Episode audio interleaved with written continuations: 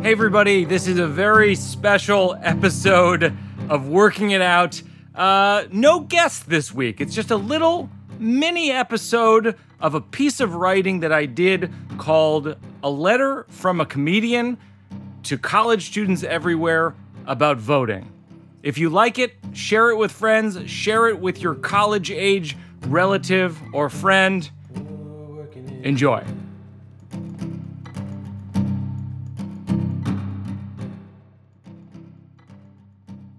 The other night, I had a dream that I got into Harvard, and I woke up and I was so upset because not only did I not get into Harvard, but I'm 42. The dream has obvious transparent meanings about aging and failure. And in some ways, dreams are really like a heavy handed play. like you get to your seat and they say, Tonight, the role of your mother will be played by your wife. And the usher comes over and it's your seventh grade bully and he says, You can't go to the bathroom till the end.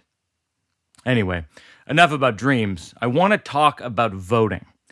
Here's the deal I am you in the future. I'm 42 years old, and I can remember being 20 like it was yesterday. I mean, if you told me when I was 20 that I would be married and have a five year old daughter and I would care passionately about voting, I would say, Step away from my horse and buggy, sir. This is an outrage.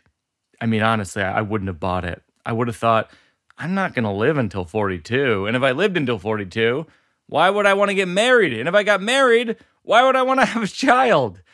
I still haven't figured out the answers to all of those questions, but lately I've, I've gotten into voting. Here's what I have to say when I was your age, I didn't vote. It's embarrassing. It, it was the year 2000, and the Clinton Gore administration was depressing to me, and George W. Bush seemed neither compelling nor scary, and so I didn't vote. And the election was so close that it went to the Supreme Court. And the events that followed that election are so frustrating to me, and they so do not fit with my personal values that it drives me crazy. But that's on me.